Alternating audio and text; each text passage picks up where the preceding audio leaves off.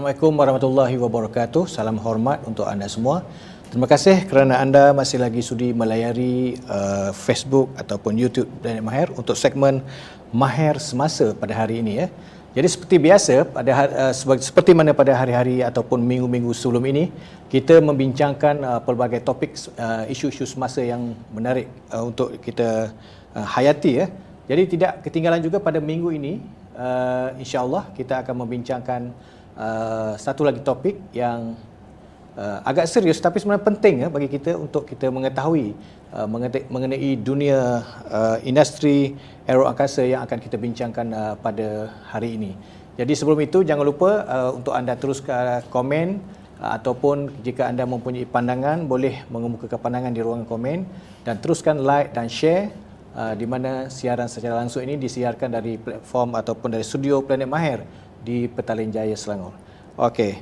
Uh, industri aeroangkasa di mana kita? Jadi ini adalah topik yang akan kita bincangkan pada hari ini di mana uh, di studio pada hari ini uh, saya undang dua orang tetamu yang pakar yang boleh dikatakan pakar dalam bidang berkenaan untuk kita membincangkan topik ini selama satu jam bersama anda. Jadi anda jangan ke mana-mana uh, nantikan kami sehingga akhir siaran ini kerana banyak uh, isu-isu ataupun uh, maklumat-maklumat yang hendak dikongsikan Uh, dengan anda semua. Jadi tanpa kita melengahkan masa saya memperkenalkan dua tetamu saya di studio pada uh, hari ini. Itu yang pertama yang berbahagia Datuk uh, Azadin Muhammad Aziz Datuk Azadin Abdul Aziz. Betul. Uh, iaitu CEO Lester Engineering Services Sdn Berhad betul eh? Betul. Apa khabar Datuk? Baik, alhamdulillah. Macam mana raya haji tahun ni kita? Ah, uh, raya haji tahun ni alhamdulillah jalan tak jam. tak sehebat raya puas So, Jadi kita boleh berhari raya tahun ini alhamdulillah syukur ya. Alhamdulillah. Okey.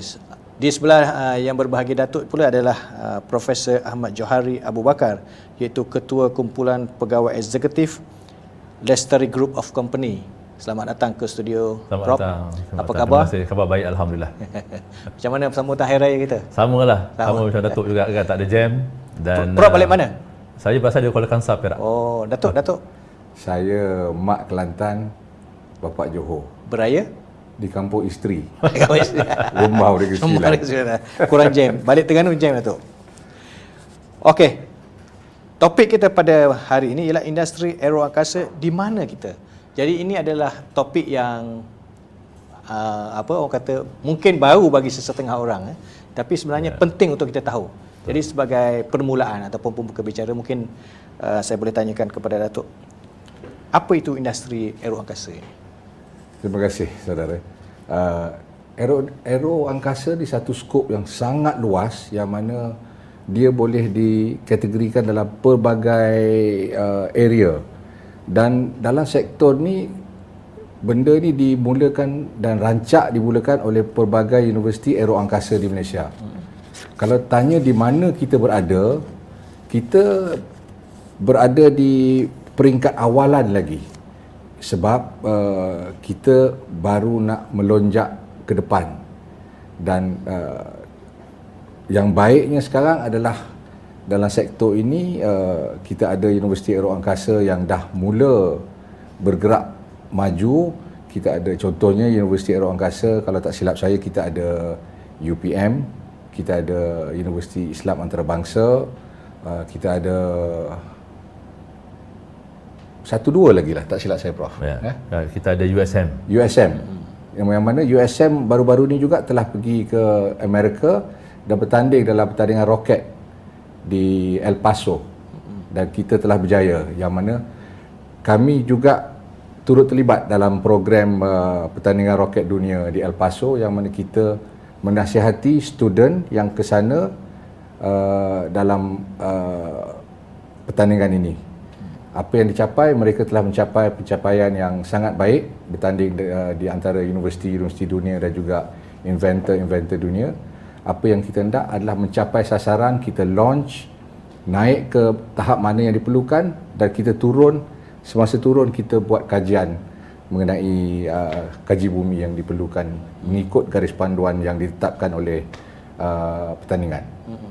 so kalau tanya saya dalam istilah mudah di mana kita ya. Kita berada di landasan permulaan. sokongan universiti, sokongan kerajaan, uh, sokongan kementerian, sokongan sektor-sektor agensi kerajaan ianya sudah cukup untuk masa ini tetapi kita sebenarnya boleh pergi lebih jauh.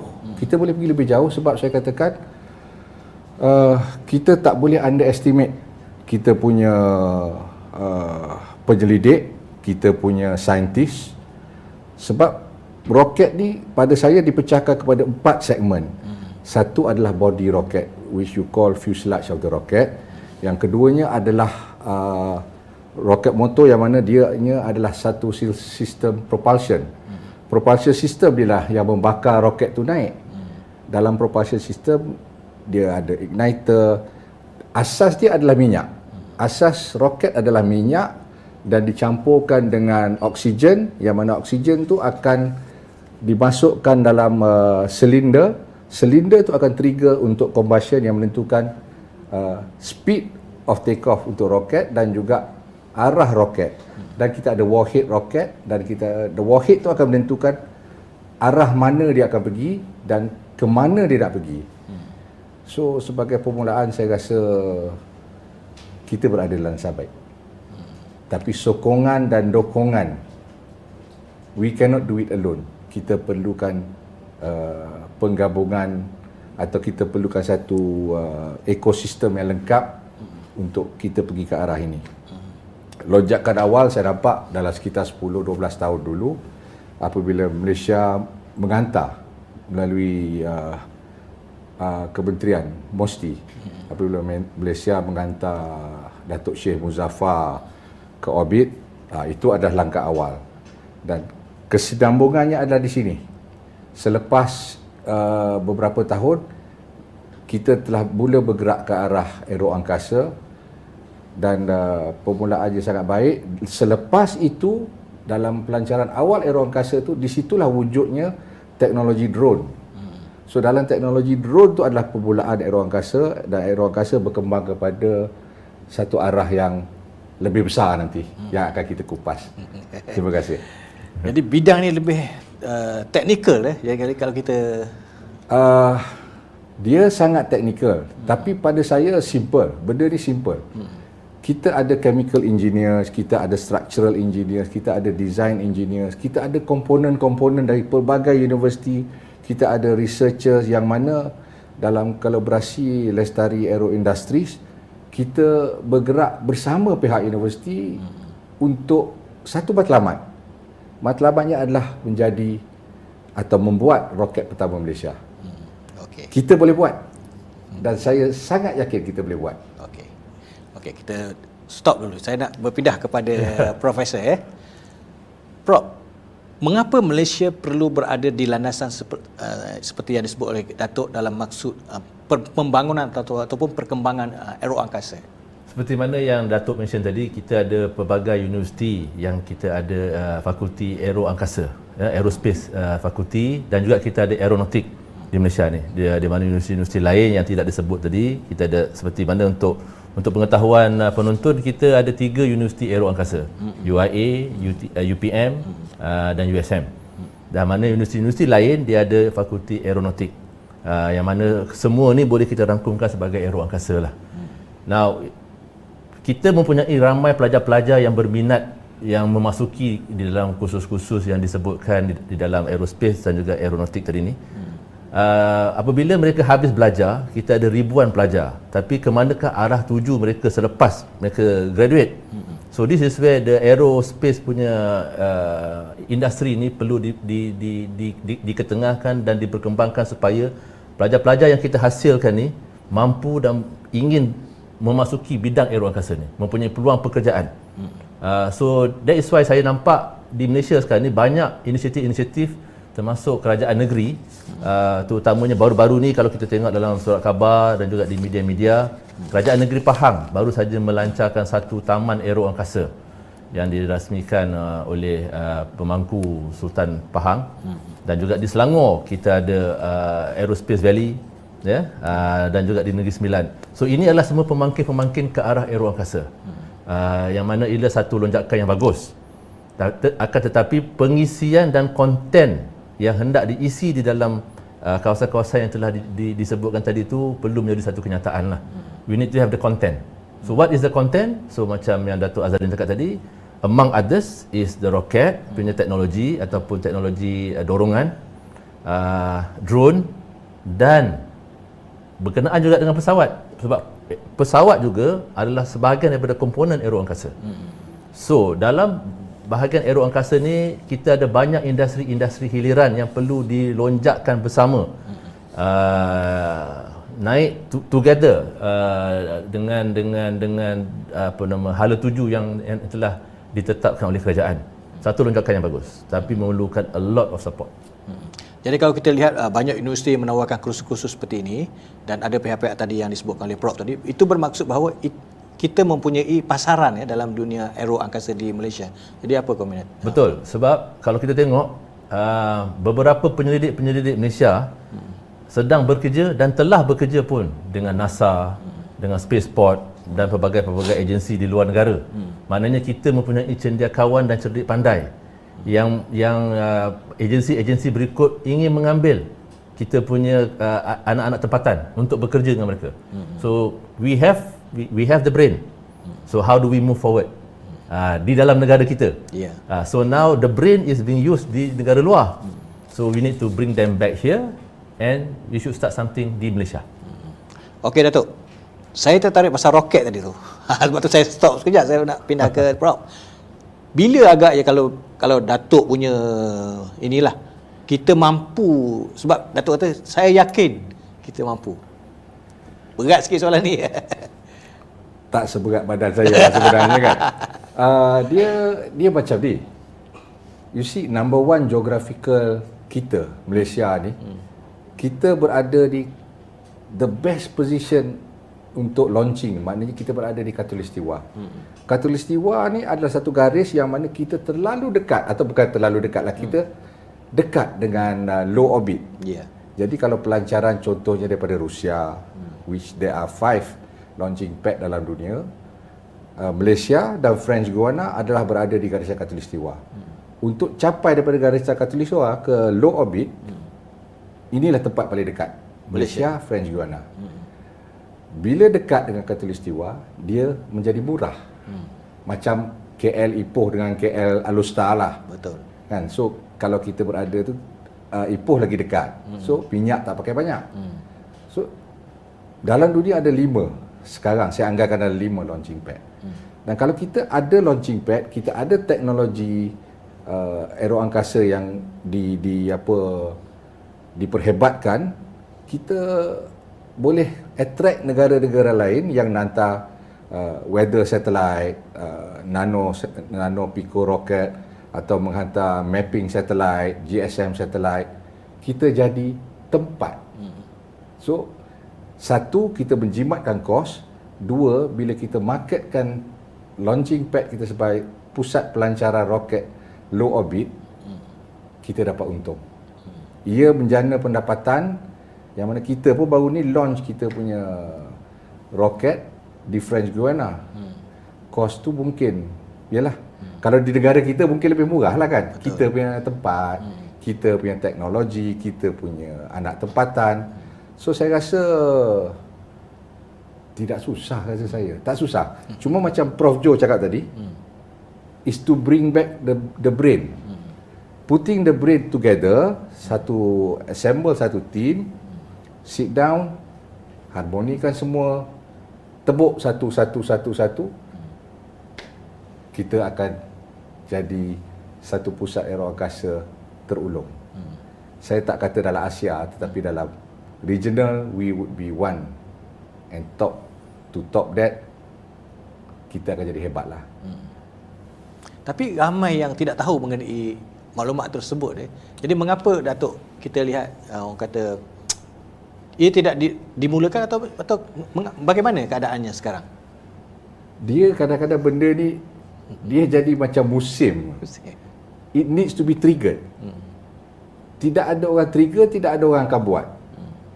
Kerja kami ini as, as an engineering company ini kami uh, lebih suka membuat reverse engineering. Pada asalnya saya sendiri suka dalam konsep mudah orang faham adalah saya suka barai sesuatu sistem. Ya. Daripada saya barai sesuatu sistem, saya belajar sistem tu dan saya reinvent the system balik. Hmm. Jadi selagi tidak ada orang mau trigger dari sudut uh, kejuruteraan engineering, you will never learn the system satu. Hmm. Keduanya dalam sistem uh, kita yang di Malaysia aero angkasa kenapa kita tak ada? Hmm. Kita leka dengan kapal terbang baru, kita leka apa yang Boeing buat, kita leka apa yang Airbus cipta. And that have taken them a long time. Hmm. Tetapi kita mungkinlah saya tak kata terlupa. Hmm. We just need to trigger sahaja yang mana Prof Jo kata ramai tu yang dah kerja di NASA di spaceport yang lain-lain. Uh, dan universiti tempatan kami dah jumpa pelbagai uh, pelajar dan juga cerdik pandai profesor di sana. Kami dapati dan kami tahu mereka ada. Hmm. they are ready menunggu pelawaan. Hmm.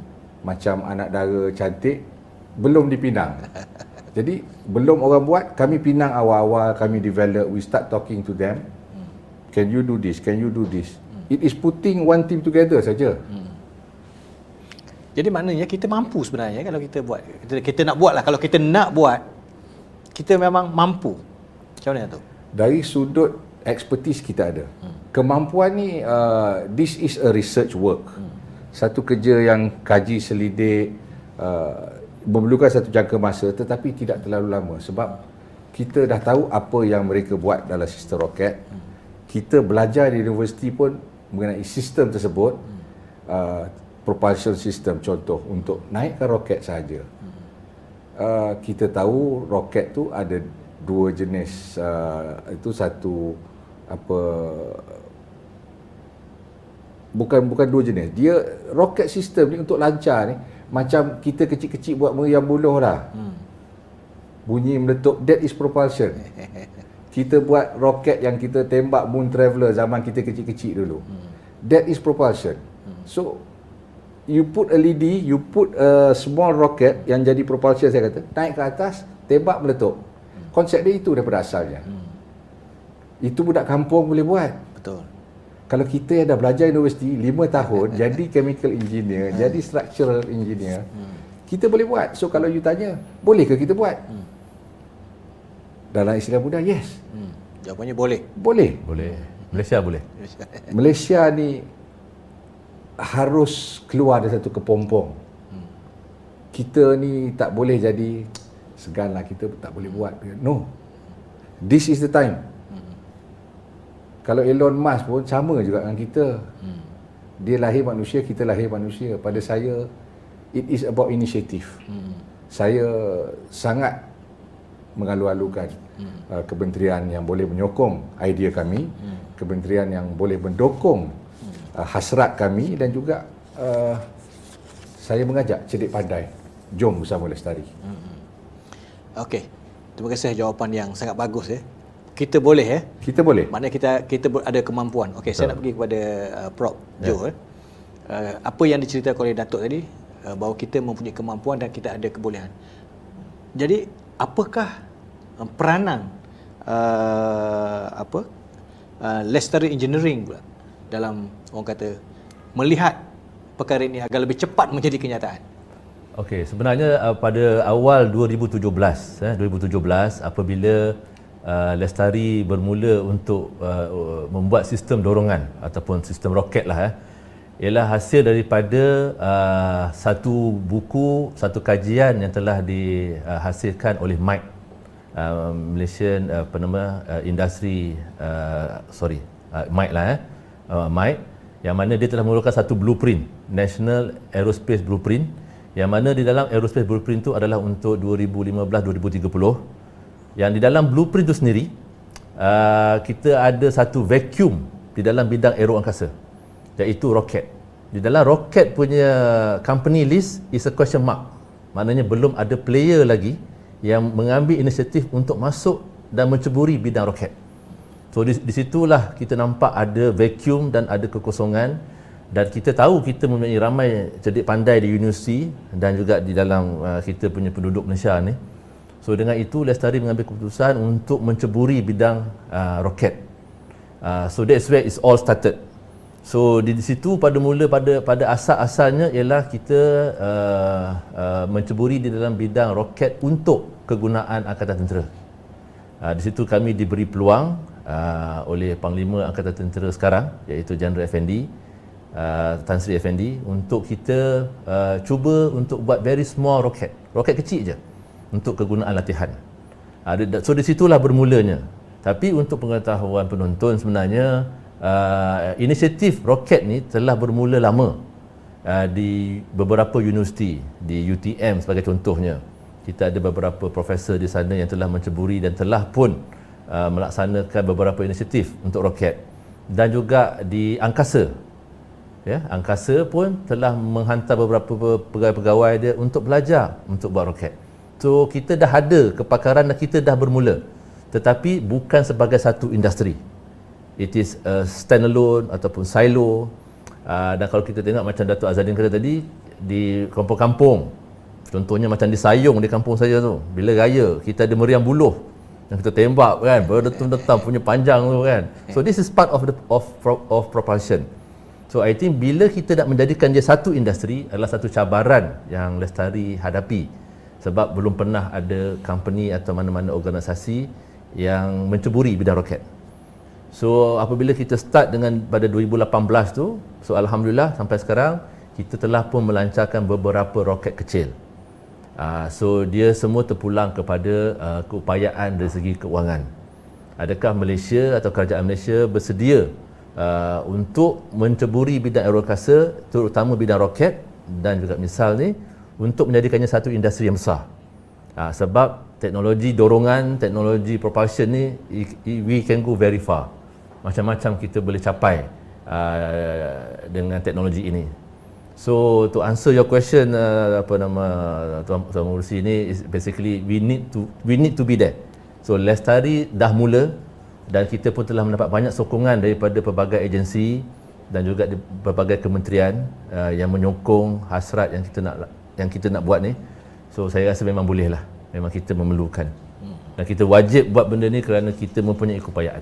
Okey. Saya tambah tuan satu Boleh. lagi. Silakan. Mengenai roket kecil yang kita dah bina ni, uh, tentera udara di Raja Malaysia dulu beli pada satu harga X ringgit ataupun nilai US dollar. Bila kita wujudkan ini, kita telah memotong separuh daripada harga tersebut. Hmm. Jadi pertama aliran wang tunai keluar tidak sehebat dulu. Hmm. Keduanya kita telah mewujudkan satu uh, cost reducing factor. Hmm ketiganya kita telah wujudkan satu kepakaran anak-anak muda campur dengan uh, yang tak berapa muda ni lah. Hmm. So gabungan ni yang yang saya nampak adalah pemacu ke arah satu arah yang lebih besar. Hmm. So importantly kita boleh jimat duit. Okey. Baik, itu dia para penonton ya. Uh, perbincangan uh, saya dengan dua tokoh iaitu Datuk Azadin Abdul Aziz iaitu CEO Leicester Engineering Services Sdn Berhad dan juga Profesor Ahmad Johari Abu Bakar iaitu Ketua Kumpulan Pegawai Eksekutif Leicester Group of Company yang membincangkan mengenai topik industri aero angkasa di mana kita.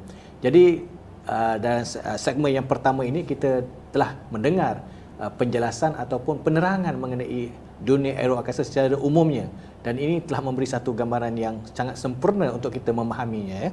Jadi banyak lagi sebenarnya Datuk. Prof saya nak tanya. Ya. Tapi kita rehat dulu seketika kita jumpa selepas ini. Jangan ke mana-mana. Wan. Ya. Yeah. Susah kan nak cari baju sekarang ni. Betul sangat susah. Lepas tu bila dah ada baju tak menarik pula. Dah ada baju yang menarik, saiz pula tak ada. Hmm. Sangat-sangat masalah. So macam mana tu? Saya melanjutkan pelajaran di Harrow University Scotland dan uh, mempunyai bidang pengalaman yang luas bekerja bersama dengan international designer seperti Alexander McQueen, Harvey Nicole and uh, Eli Kishimoto. Saya mempunyai pengalaman uh, 5 tahun dalam bidang fashion design. After that, uh, saya macam terfikir kan kita nak uh, stay tu buat macam tu dan kerja bawah orang kan uh, So Alhamdulillah uh, saya bertemu dengan partner saya Haziwan Dan menubuhkan uh, brand saya sendiri bersama partner saya Wan and Mary. Keunikan kami adalah kami uh, lebih menampilkan potong-potongan yang menarik. Uniqueness, functional Selain itu juga kami bereksperimentasi terhadap setiap tekstur dalam pakaian kami. banyak menunjukkan potong-potongan yang multifunction dan juga sesuai untuk anda di luar sana.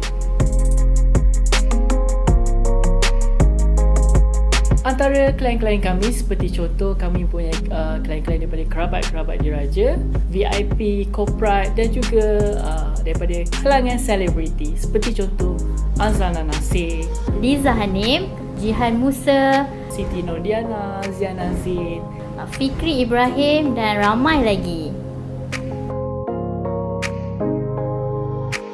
Dengan menyertai kursus ini, kita akan dapat belajar banyak benda tentang fashion, Step by step membuat pakaian daripada potong kain sendiri, cari uh, kain dan juga menjahit. Kita akan buat sampai anda dapat membuat pakaian yang lengkap dan menarik. Saya Hazirwan. Dan saya Mariam. Kami daripada One and Mary. Kami akan menawarkan cara membuat pakaian, desain, membuat pola dan jangan lupa layari planetmahir.com. Gedung Ilmu Online. Jumpa anda di sana. Kenapa anda semua perlukan program ini? Senang sahaja jawapannya. Kita semua hendakkan kecemerlangan dalam kerja kita, di tempat kerja kita. Tapi soalan seterusnya ialah bagaimanakah kita hendak mendapatkan ce- kecemerlangan tersebut? Saya Fazila Muhammad Daud, seorang perunding dalam bidang pengurusan prestasi pekerja. Saya mempunyai pengalaman 20 tahun bekerja di Petronas di mana saya telah terlibat dalam membangunkan dan melaksanakan beberapa sistem dan proses pengurusan kerja yang cukup berkesan dan cukup komprehensif. Di sini saya akan utarakan bahawa the starting point, uh, titik permulaannya ialah melalui penetapan matlamat kerja secara impact.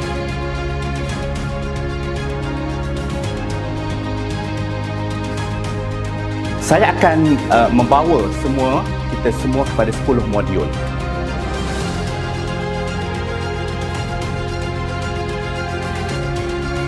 Program ini dengan jelasnya boleh diaplikasikan uh, oleh individu-individu maupun oleh syarikat-syarikat. Jumpa saya Fazilah Muhammad Daud dalam program Mendapat Kecemerlangan melalui penetapan matlamat yang berimpak di planetmahir.com Gedung Ilmu Online.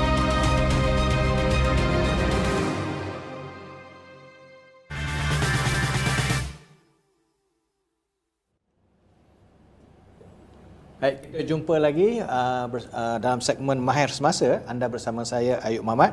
Hari ini kita membincangkan topik industri aero angkasa di mana kita. Uh, seperti yang kita tahu pada hari ini, dua orang tetamu telah diundang ke studio Planet Mahir untuk kita membicarakan topik yang uh, orang kata jarang-jarang kita dengar tapi hari ini kita telah uh, mendapat tahu ataupun menerima maklumat-maklumat yang mungkin selama ini kita tidak ataupun kurang uh, memahami mengenai aeroangkasa ya.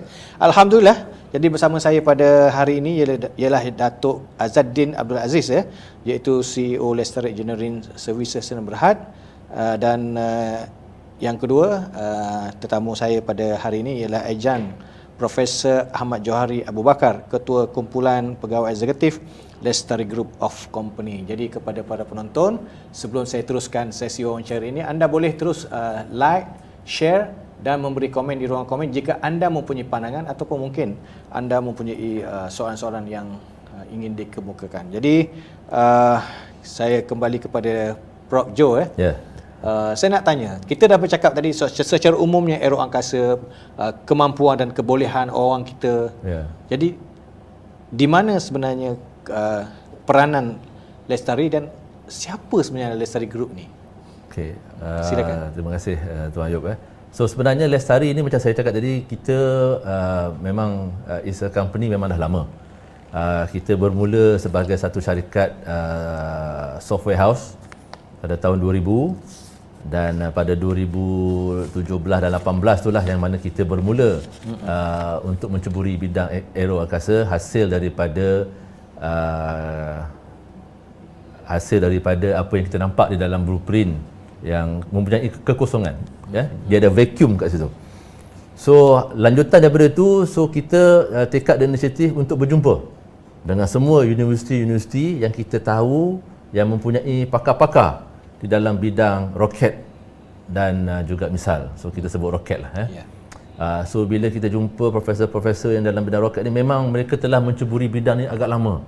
Uh, so berbagai kajian telah digunakan uh, baik secara peribadi ataupun secara dalam universiti uh, dan juga kita ada uh, grup-grup roket rocketeers kita panggil rocketeers di kat Malaysia ni ya yang mana mereka telah menceburi pun bidang ini. Memang mempunyai minat yang yang mendalam ke dalam bidang roket ni So dengan kedudukan yang seperti mana Datuk Azadin cakap pada awal tadi ialah kita ni memang di equator ya, di Khatulistiwa yang mana jaraknya ke low orbit adalah sangat dekat. Uh, so sebab itulah Malaysia baru-baru ni bila kita launch kita punya satelit baru ni pun yang disaksikan oleh Yang Amat Berhormat Perdana Menteri uh, iaitu di French Guiana. French Guiana juga adalah satunya untuk di untuk untuk buat launching pad ke low orbit. Uh, so we need that facility.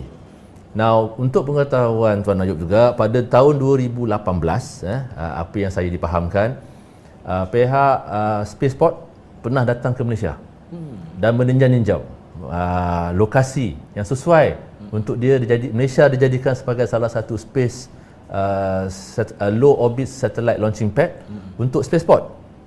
Ah, so dia telah me, uh, jumpa berbagai agensi, telah round Malaysia ni dan dia da- da- dapati ada tempat-tempat yang sangat sesuai hmm. untuk dijadikan uh, tapak pelancar hmm. untuk low orbit. Sebab untuk pengetahuan Tuan Ayub jugalah setahun in one year kalau you google pun you boleh nampak hmm. ada lebih kurang 2000 setengah ke 3000 launch hmm. setahun hmm. untuk low orbit. Ha, sebab yang low orbit ni dia bukan satelit yang boleh tahan lama macam kita tengok yang yeah. besar-besar ni. Hmm. Dia jenis yang ada yang sekejap, hmm. ada yang 2 3 bulan, ada yang setahun maksimum kan. Hmm. Lepas tu dia akan jatuh. Hmm. Ha, so this is yang banyak 2000 to 3000 hmm. launches per year yang digunakan untuk launch roket-roket ni. Jadi Malaysia dengan adanya tempat di Khatulistiwa, hmm. dengan datangnya spaceport ke Malaysia untuk reki tempat maknanya kita ni mempunyai satu tapak yang sesuai untuk dijadikan uh, tapak pelancar untuk ke low orbit. Jadi kita lestari bila bila kita dengar bila kita buat kajian kita ada sedik pandai kita ada kawasan jadi adalah sayang kalau kita tidak menggunakan peluang ini untuk menjadikan Malaysia satu hub hmm. untuk launch low orbit. Ha, jadi Lestari dengan usaha-usaha yang kita bersama-sama dengan pihak universiti dan cerdik pandai dan juga anak-anak tempatan. Hmm. So kita try to develop. Yeah. Dan sekarang, sekarang ni uh, saya selaku ejang profesor di UPM di dalam Fakulti Aero Angkasa hmm. bersama dengan profesor-profesor daripada UPM hmm. Bercadang untuk kita start with sounding rocket. Yeah. Ha, so mana-mana negara hmm. sebelum dia nak start buat roket yang besar-besar ni, so kita start dengan sounding rocket. Sounding rocket ni adalah satu roket yang boleh mencapai ketinggian yang mana zero gravity. Okay. Uh, so we start with that. Hmm. Tapi di situlah kita memerlukan support, uh, sokongan, dukungan dan banyaklah uh, effort from uh, not just government dan juga pelbagai agensi. Hmm. Kita perlukan sokongan hmm. uh, untuk merealisasikan apa yang Lestari Aero ingin capai. Ha, so itulah Setakat ni macam mana so, dari segi sokongan dia, yang okay. Lestari terima? Sepanjang daripada kita mula 2018, hmm. memang it is something new kepada banyak kementerian dan juga banyak agensi. So syukur Alhamdulillah daripada 2018 hingga 2022 ni, uh, syukur Alhamdulillah kita telah mendapat pelbagai sokongan uh, daripada pelbagai kementerian. Uh, contohnya saya bagi contoh ialah contohnya macam Matrid. Boleh ke kita ekspor roket yang kita buat untuk Angkatan Tentera? Hmm kan sebab belum pernah ada dasar tak yeah. pernah ada polisi kita menjadi negara pembuat uh, so syukur alhamdulillah pada tahun lepas kita telah dapat uh, kelulusan untuk mengeksport roket hmm. kecil kita ni yeah. uh, so those are the milestone it's a baby step tapi adalah satu pencapaian lah satu demi satu daripada pelbagai kementerian Ah, so tapi uh, of course sokongan yang paling penting adalah untuk nak menjadikan Malaysia satu hub pelancar uh, ialah kita memerlukan dana yang besar. Uh, so dana yang besar ni lah yang kita boleh ada ROI balik because kalau kita tengok 2000 ke 3000 pelancaran setahun untuk low orbit kalau kita dapat ambil 50% oh tak ya 50% lah kita ambil 20% pun Ya. Saya rasa ROI untuk uh, menyediakan tapak tu dapat dikembalikan dalam masa yang sangat singkat. Okey, saya kembali ke kepada uh, Datuk eh. Uh, seperti yang diceritakan oleh Prof tadi mengenai apa? Uh, pusat pelancar uh, yang patut ada di di Malaysia eh. Mungkin ada yang berkata apa perlunya, apa untungnya ada benda-benda ni kan. Mungkin ada yang berkata, mungkin Datuk boleh komen sikit. Uh, tapak pelancaran ni uh, kita bukan nak bersaing dengan negara-negara besar. Hmm. Kita we are not there to compete. Hmm. Uh, dan juga kita bukannya satu benda yang perlu kita ada pasal orang ada, tidak. Hmm. Kita kena capitalize geographical area kita yang mana kita berada di nearest to low orbit zero gravity level hmm. yang mana terlalu banyak satelit yang dihantar ke zero gravity level ni hmm. yang mana kalau kita harus pergi ke negara lain kita harus bayar hmm. atau negara jiran kita hmm. tidak ada benda ini so dia pun kena pergi ke sana juga untuk bayar hmm. jika kita ada di sini hmm. they will come to us dan bila datang it becomes an income kepada negara hmm. and when we have income kita pun akan mula dikenali. So seperti saya kata pada Prof Joe, uh, this is the time. If you want Malaysia to be on the world map, Malaysia to be on the milestone, aero angkasa ni satu bidang yang perlu kita terokai. Uh, kenapa kita perlu ada? Kita sendiri pun bayar upah pada orang untuk hantar kita punya satellite communication, weather, mapping satellite, kita bayar upah. Sedangkan kita ada capability. So why pay people when we can do it? Hmm. Dan bila spaceport datang ke sini, pengiktirafan tu sebenarnya sangat besar. Hmm. It should have been picked up, look into it seriously and develop. Hmm. Uh, di situlah bila kami mula bekerja dengan agensi contohnya dengan Maisa Prof eh. Hmm we have started working with Maisa uh, Mosti mengambil berat tentang perkara ini. Dan uh, berbagai agensi dah mula bekerja. Uh, agensi universiti kami dah ada tim kami dah ada tim mungkin ada pernah orang kata berangan. Tapi pada saya simple. Saya mulakan dengan prof dengan satu angan-angan. Hmm sekarang kami dah lancar roket kecil digunakan oleh Tentera Udara Diraja Malaysia. Hmm. Dan telah menjimatkan kos negara. Hmm. Seterusnya adalah roket lain yang kami develop juga mendapat pengiktirafan matret untuk diekspor. Apa salahnya juga kalau kita buat sounding rocket seperti Prof Joe kata hmm. uh, yang mencapai low orbit dulu. Kita ambil peringkat demi peringkat demi peringkat. Hmm. Kita tidak mahu kita we don't compete with NASA. Hmm. But we complement NASA, we complement SpaceX. So mereka ada kepakaran mereka. Hmm. Kita ada kepakaran kita. Yeah. So kita isi yang mana mereka tidak pandang dah hmm. atau mereka fokus kepada yang besar, hmm. kita fokus kepada yang ini. Hmm. Dengan keadaan kesesuaian dan geografi kita. Hmm.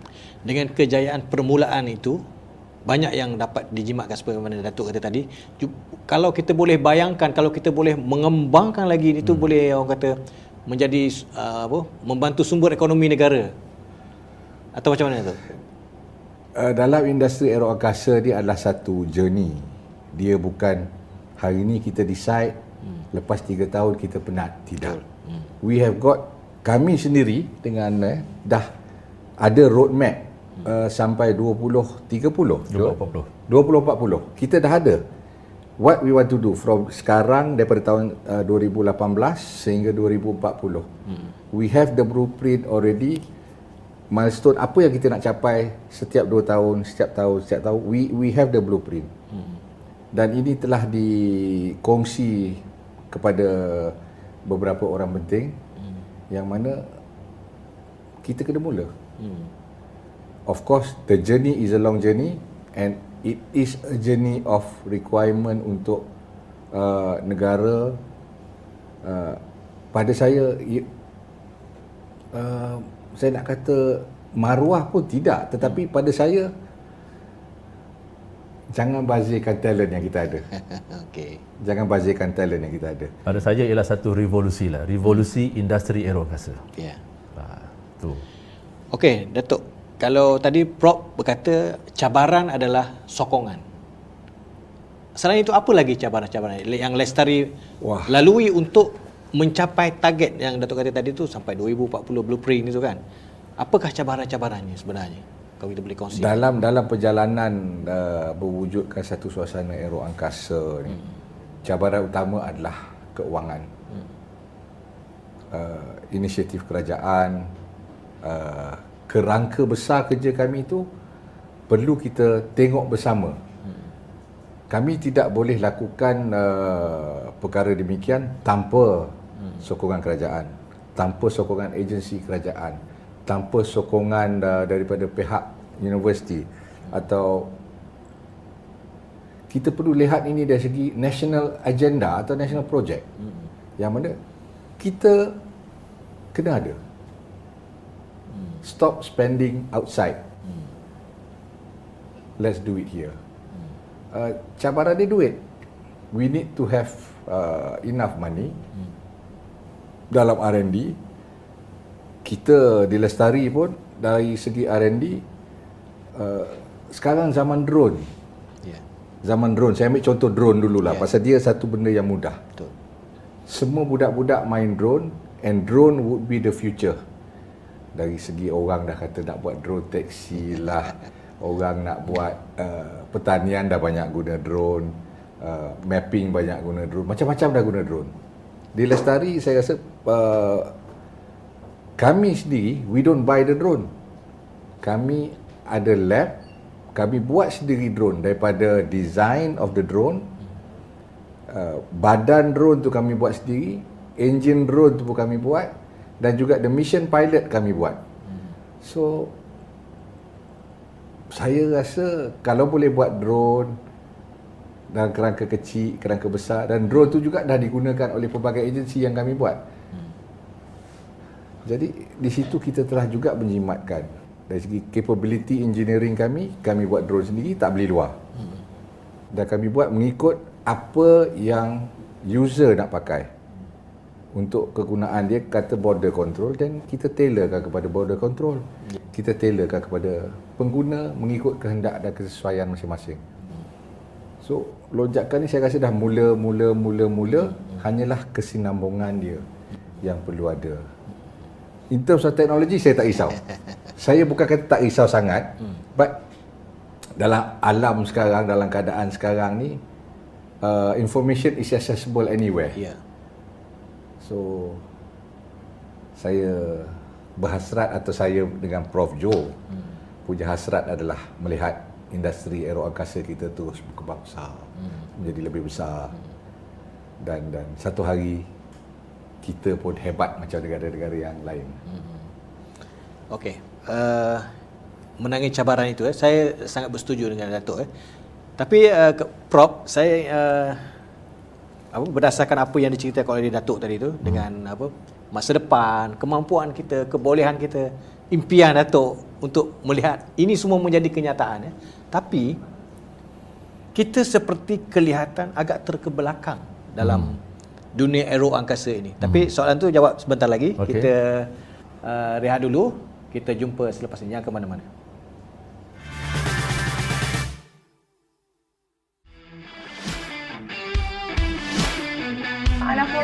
Perbandingan uh, berkaitan dengan perumpamaan. Yang panjang Maharaja Dewi. right is basically uh, to ease you in doing your summary. Okay, kalau rasa okay. macam uh, tak dapat ulang lagi ya. Okey, soalan nombor dua So, yang popular. Abu Bakar, kami kena ingat dia diberi gelaran penyelamat umat Islam. Ingat yang itu. Kepada Allah dan tak percaya di dan turut dan ajaran yang disampaikan oleh Nabi Muhammad.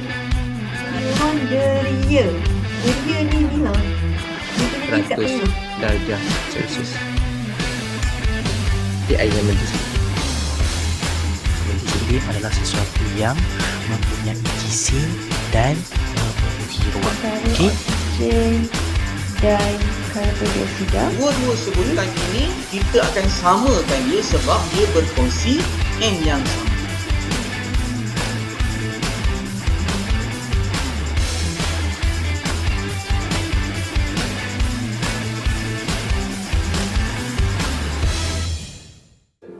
Dari celik mata bangun tidur sehinggalah kita melapkan mata untuk tidur semula, ramai di antara kita ternyata sangat bergantung ataupun ketagihan telefon pintar, gadget dan peranti.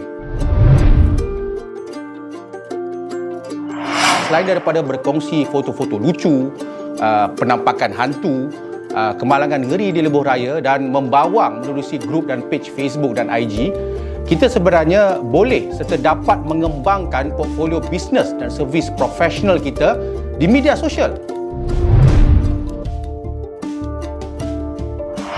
Ramai yang pakar berdebat dan berwacana di sidang-sidang mamak dan chat room atau grup. Ramai yang tahu dalam uh, perkara tersebut ialah pakar dan handal dalam memberikan pendapat dan juga idea-idea bernas. Namun keberanian, keyakinan itu semua tidak akan mendatangkan apa-apa makna sekiranya kita tidak bijak berkongsinya dengan berhemat seperti apa yang bakal anda pelajari dalam kursus online ini. Berpengalaman lebih 15 tahun sebagai seorang wartawan, penulis skrip, editor buku dan majalah, blogger, blogger, copywriter dan kini sebagai seorang pembangun konten sepenuh masa, buat pertama kalinya secara eksklusif menerusi saluran Planet Mahir ini, kesemua pengalaman-pengalaman saya akan dikongsikan bersama anda.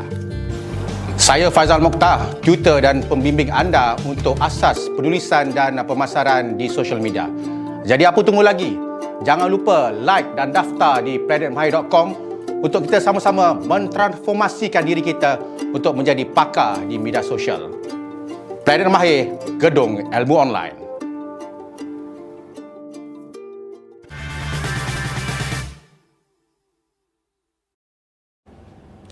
Terima kasih kepada anda semua kerana masih setia dan sudi menonton uh, siaran secara langsung ini um, iaitu segmen Mahir Semasa ya. Di mana pada malam pada hari ini kita membicarakan topik industri aero angkasa di mana kita uh, dan uh, seperti mana yang saya sebutkan sebelum kita bertirahat tadi uh, soalan kepada yang berbagai prop mengapa kita dilihat seolah-olah terkebelakang sedangkan kita hebat kalau ikut cerita daripada Datuk daripada Prop sebelum ini kita sebenarnya hebat dalam dunia ni. Tapi kita dilihat seolah-olah terkebelakang. Apakah kerana kurang publicity atau mungkin orang tidak berminat atau bagaimana? Uh, secara jujurnya lah eh, ini soalan yang cepu mas ni kan? So kita cuba rungkaikan uh, ke mana salahnya eh. so kita mempunyai cerdik pandai kita mempunyai cendekiawan kita mempunyai lokasi yang sangat strategik so apa yang diperlukan sekarang ni adalah lonjakan ataupun uh, dorongan dan juga orang kata pemangkin uh, as a driver daripada pihak kerajaan Nah, secara jujurnya we need a drive we need a drive from the government themselves untuk memajukan benda ni ke satu tahap yang uh, boleh dibanggakan oleh Malaysia. Hmm. Uh, sebab kita tak ada orang yang nak menchampionkan benda ni. So secara jujurlah saya cakap eh we need to have a, a someone who champion this on a higher level to bring this uh, particular industry ni satu revolusi ke hadapan short and sharp eh, soalan saya kan jawapan saya. Ha kita perlukan tepat sebuah. sekali tepat. ha, because kalau kita sebagai satu syarikat lestari uh, sahaja bersama-sama dengan pemain-penggiat-penggiat industri yeah. uh, tanpa sokongan ataupun uh, you know one strong leadership untuk membawa benda ni ke hadapan memang susah. Hmm. Memang susah. Uh, sokongan sebab kita dah tunjuk kita je kebolehan. Kita sudah pun menunjukkan kita ada keupayaan. Kita sudah pun memberitahu kita ada hmm tapak lokasi yang sangat strategik. So apa yang kita perlukan adalah satu strong leadership to bring this matter up from the government. So Lestari telah membuktikan kebolehannya ya. Ya. Jadi ini perlu di, diperbesarkan lagi supaya lebih orang kata lebih dilihat Betul. dan lebih menjadi kenyataan Yes. untuk tempoh-tempoh yang datang. Mungkin Datuk boleh komen sikit. Ni sama berat juga ni. Dia satunya adalah inisiatif untuk mewawarkan kebolehan. Ya. Kita kadang-kadang Melayu ni dia malu sikit nak bercerita kehebatan dia. Ya. So di situ kita perlu keluar daripada kepompong yang kata seganlah sebenarnya aku ni tak pandai tapi aku boleh buat. Kalau kau percaya aku buatkanlah. I think that should put to one angle. Ya. Kita boleh buat. Saya saya ulang banyak kali kita boleh buat. Tetapi macam Prof Joe kata uh, it is about support. Kita perlukan sokongan dan juga dorongan. Baik dari segi uh, idea, baik dari segi uh, the whole ecosystem yang kita perlu sokongan dan juga uh, peruntukan keuangan. Saya I got to be very straightforward. Perkara ini perlukan satu modal. Dan modal itu bukan kita semua ada sebab they, in the ecosystem daripada pihak universiti, pihak lestari, pihak researcher, pihak agensi semua memerlukan satu modal. Tapi kalau diwujudkan satu kerangka besar yang macam kami ada sekarang, uh, when we share the pie, uh, we share the cake, dia tak menjadi terlalu berat untuk setiap sektor melakukannya. Uh, kenapa kita ke belakang? Atau saya tak rasa kita ke belakang. Saya rasa kita tidak uh, membuat lonjakan sahaja. Uh, kita tidak uh, meng, nak kata pengiktirafan mungkin kita terlalu selesa yang mana tak payahlah buat. Orang lain ada kita pakai je lah orang lain. So that mentality atau that ideology kena ubah. Sebab ianya menjadi boleh dijadikan sumber pendapatan negara. Ya. and we put Malaysia di atas peta dunia. Itu memang hasrat kami berdua. Kami berbincang orang kata ada kawan-kawan kata kau ni Azadir dengan Joe ni banyak berangan. Tapi itulah angan-angan kami sokongan uh, dari segi uh, idea sokongan daripada masyarakat. Penonton di luar sana saya yakin mereka tahu industri ini mereka minat industri ini tetapi ke mana nak tuju? Ya. ke mana nak tuju? Nak pergi kepada siapa? Itu yang the missing link. Who do I go to? I've got an idea. I have been trained di US contohnya. Uh, saya pernah belajar propulsion system di University US atau UK saya balik kerja biasa dengan bukan aero angkasa tetapi aeronautical Ya. So the talent becomes brain drain. It's not being put to use. Tetapi jika dia tahu, oh dalam ni ya, aero angkasa ni ada pemangkin dia, ada driver dia, kerajaan ada peruntukan dia, ada gerannya. Kita akan ada lambakan ideas. The more idea we have, itu yang akan lagi cycle dia jadi lagi besar, community lagi besar. Macam mula-mula industri drone, berapa orang aja main? Ya betul. Sekarang pergi padang permainan, 3-4 drone terbang. Habis gambar dia ambilnya. So if you ask me, the missing link is about awareness. Dan juga awareness tu yang akan create seperti saya kata tadi, graduan ni mana dia nak pergi? Ya. They must know where they can go. Di situ saya rasa perlu sedikit lagi uh, ruang untuk untuk kita perbaiki. Datuk, kalau kita lihat kita ke belakang sedikit mengenai apa angkasawan kita ke ke ke apa apa tu nama ke sastrawan apa angkasawan kita Datuk Da- Syekh Muzaffar. Syekh Muzaffar eh. Kita melihat pada waktu itu bagaimana rakyat Malaysia meraihkan dengan sungguh emosi eh. Mm-hmm. Jadi kalau saya saya melihat bahawa itu adalah message keinginan masyarakat ataupun rakyat Malaysia untuk melihat bahawa Malaysia itu perlu berkembang dalam era kanser itu lebih lebih apa? Lebih lebih berada pada tahapnya yang lebih tinggi lah. Ha. Uh, kita dah hantar orang ke orbit. Kita dah hantar Datuk Dr. Syed Muzaffar ke orbit. Dan itu saya kira lebih 10 tahun dahulu. Ya. Kita tak patut berhenti di situ. We should not stop there. We should continue. Kesinambungan dia, kita dah hantar orang. Bila kita nak hantar roket? Betul. Kenapa kita tak ada tempat nak lancarkan roket? Tok saya pergi besar macam NASA saya kata. Sounding rocket is the stage one which reach kepada low orbit zero gravity area. Kita boleh mula di situ. Don't go big because kerangka kerja besar kami yang kami ada selama sampai 2040 tu kami sedia serahkan kepada agensi kaji perbaiki tambah nilai dan uh, buat hala tuju lain. Kalau jika perlu kata oh tak boleh begini kita kena buat begini. Di situ kita nak wujudkan forum yang mana cerdik pandai semua berkumpul. Bukan kami tahu semua I'm sure macam saya cakap tadi penonton ada di kalangan ni mungkin professors uh, engineers yang mana sangat minat saya mengajak. Cari kami hubungi Planet Mahir beritahu. Saya pun ada idea. Dan kita gerakkan satu komuniti gerak kerja.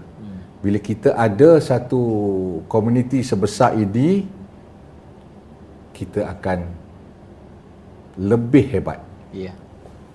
bantu kami bantu kami we need ideas Saya mulai bersemangat tu. Okey, kita nak tanya Prof. Ini yeah, Prof. uh, di apa di hujung siaran ini. Ya. Uh, blueprint sehingga 2040. Mu- 40. Mungkin uh, Prof boleh kongsikan apa antara perkara-perkara penting dalam perancangan. wah rahsia Lestari. besar tu yang boleh yang, yang, yang boleh dikongsikan. Okey, yang boleh yang rahsia tu dikongsikan jangan. eh. Okey, uh, bila kami mulakan pada 2018 eh untuk dikongsi bersama Tuan Ayub dan juga penonton eh. Saya dapat berjumpa dengan Perdana Menteri. Hmm.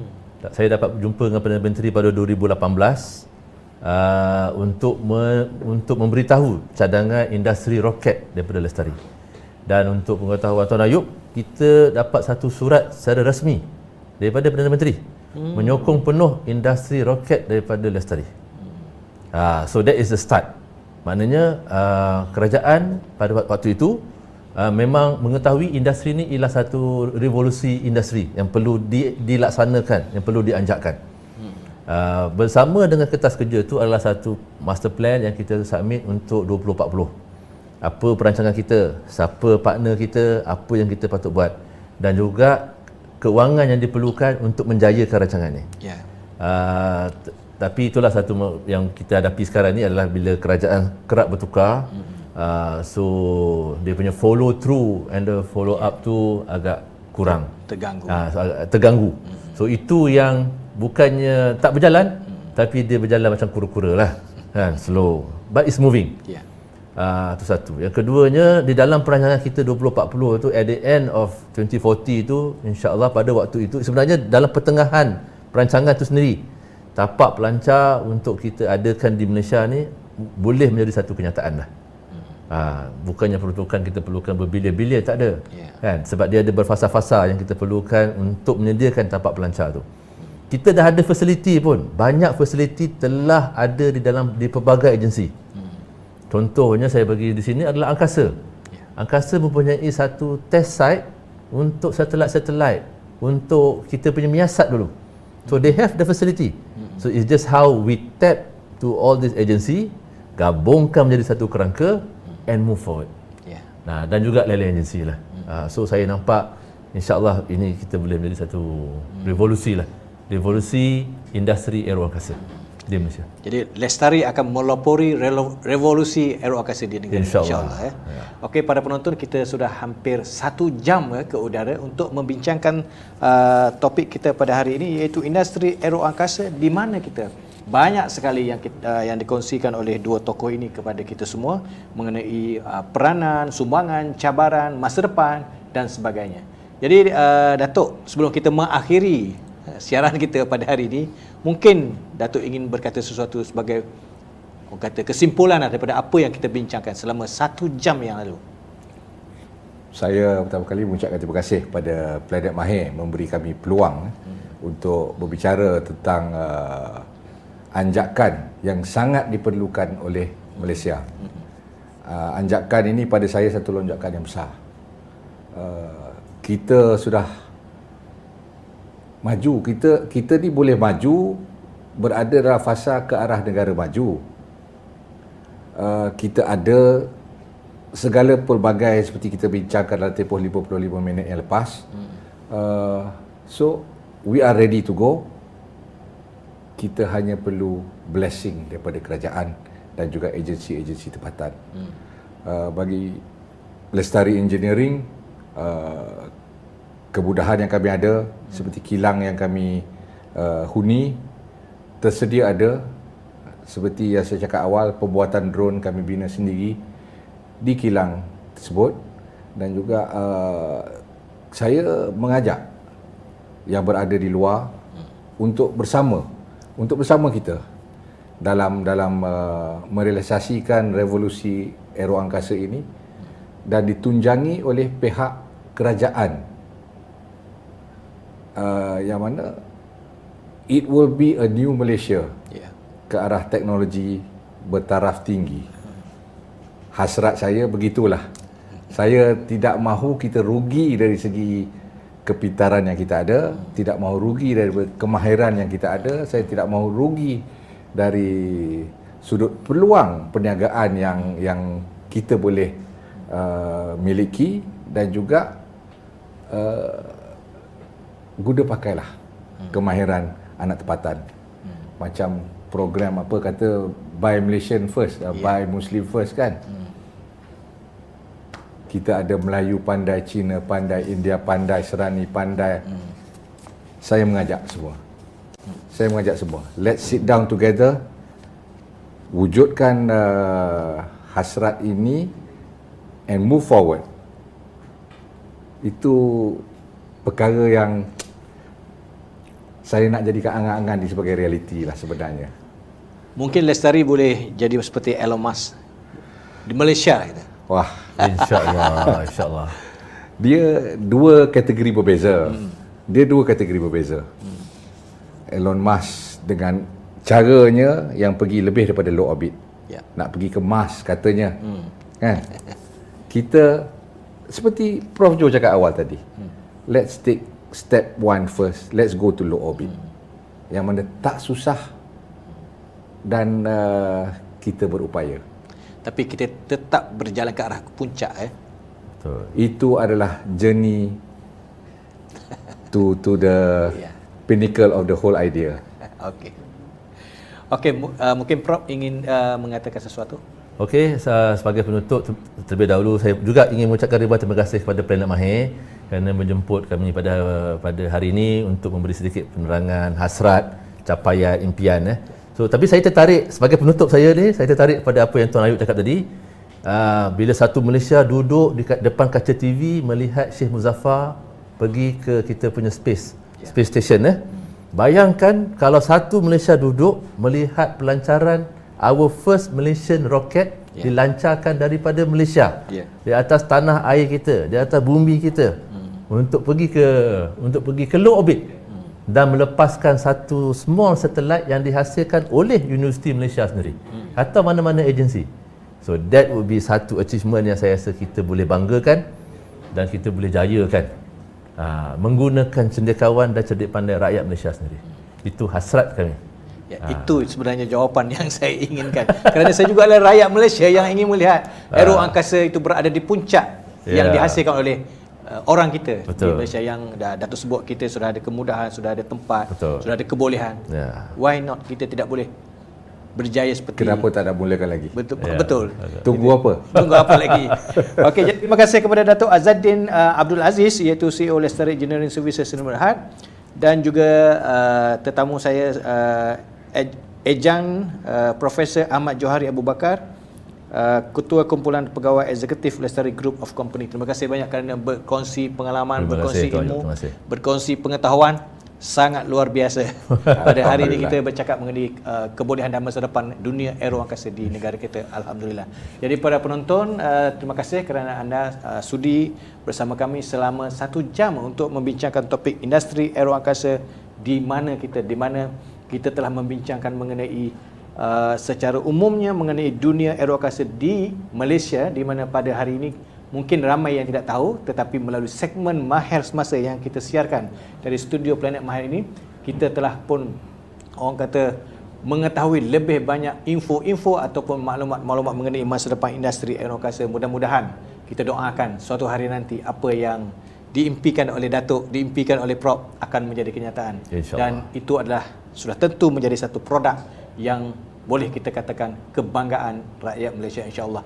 Jadi terima kasih sekali lagi kepada Datuk, kepada Prop dan juga kepada para penonton. Mudah-mudahan kita dapat berjumpa lagi dalam uh, waktu yang sama dalam segmen Mahir Semasa. Mungkin kita boleh aturkan slot yang lain untuk kita berbincang mengenai topik ini ya kerana boleh, ini boleh. sangat menarik sekali dan sangat luar biasa untuk uh, uh, apa kita bincangkan lebih detail lagi pada waktu-waktu yang akan datang. Kepada semua terima kasih. Assalamualaikum warahmatullahi wabarakatuh. one. So glad.